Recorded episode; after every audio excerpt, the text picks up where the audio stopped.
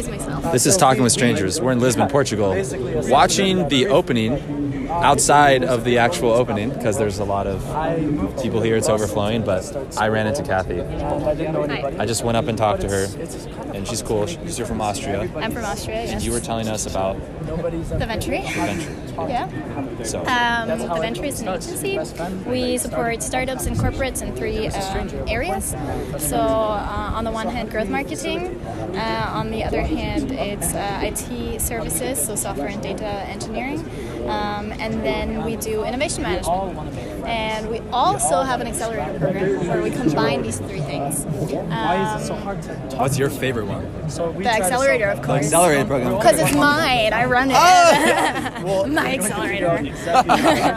um, no, and actually that's the fun part because uh, I get to interact with so many cool people who have amazing ideas, who want to change the world in some way, and um, and amazing bring like bring amazing people in, experts, people who have done something and who can teach others. And that's my favorite part when I see this whole like. You just strike me as someone who's expressive, someone who is willing to talk to people and engage, which is something that we need more of as a society. So, Tell my boss when he says you need to organize yourself better and not just talk to people. no, that's that's. I would disagree with him because that spontaneity and that freedom, the social freedom, is something we all have as kids, and it's pounded out of us.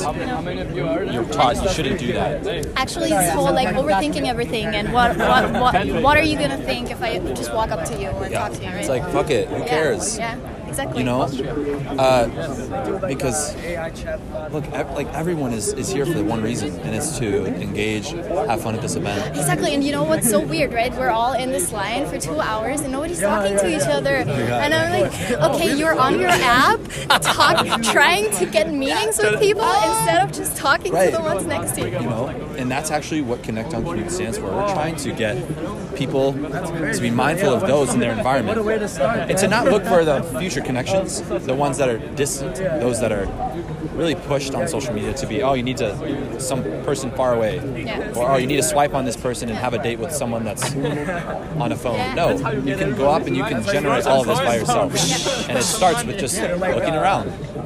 So, sorry, I'm getting character. No, no, no, It's about it, you. It. It's about you. No, no. Tell me more. I actually didn't ask you what you're doing. So. Yeah, well, I mean, for everyone listening, uh, I got into this idea of approaching and talking to people really because I struggle with it coming into college.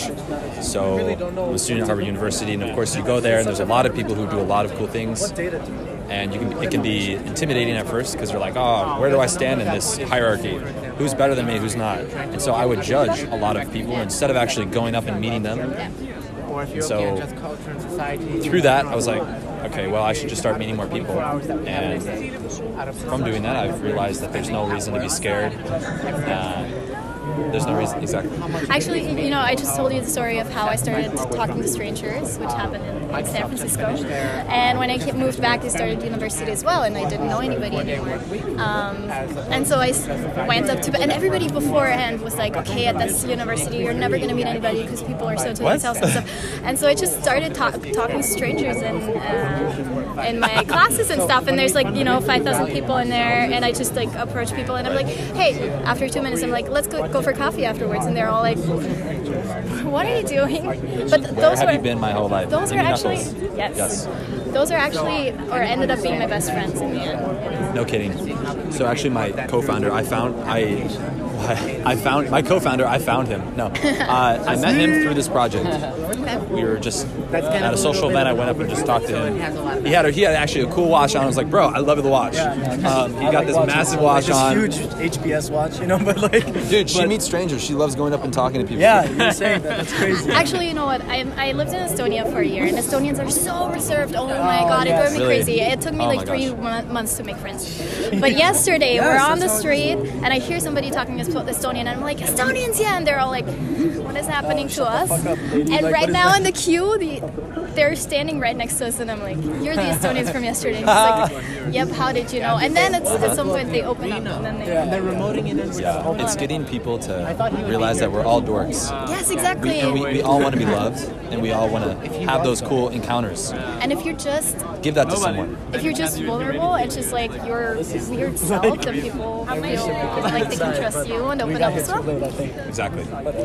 Actually, Do you dance on the street, I or just dance whenever you want? You seem like you do. Yeah. A friend of mine, kid from Vienna. when I eat, I dance when I eat. Yes. dance when you eat, happy 'cause it's fun dances, happy yes. dances. Food is- Food food is is the other good. time Yes. Favorite food. Actually, one I met um, my, my friends organized a TEDx Vienna conference, and I met a guy there, and he he does things like comfort zone crushers, and so he's just he has sem- seminars where he teaches people to or just asks people to lie down on the street Perfect. Yeah. and just like no do one really gives things. a Yes. We think it's gonna matter. We think, oh, who's looking at me? Nobody because everybody's so self-absorbed. Conservation of opportunity. Yeah. It's called if you miss something else. So, that something else this is a question I ask a lot of people, Okay. and I want to hear your response because I'm- this is a part of trying to see the trends in, in what people say. So, if you could go back five years and tell your, tell yourself something, what would you tell yourself? beer or what? uh, trust yourself more have to finish this one. and your abilities. So don't wait for me. No, if you- I think we distrust ourselves. You have two hands, right? And Interrupting a winery tour. I feel like there's a trend of just other people seeing No, we already, The potential as I, we don't see already came ourselves. yesterday, and we already had some drinks yesterday. Yeah. That's we've been here three days. Amazing. Well, three days. Okay, Kathy, love you. You're the best. Thank you for Yes. listening to me. Okay, bye everyone. Bye.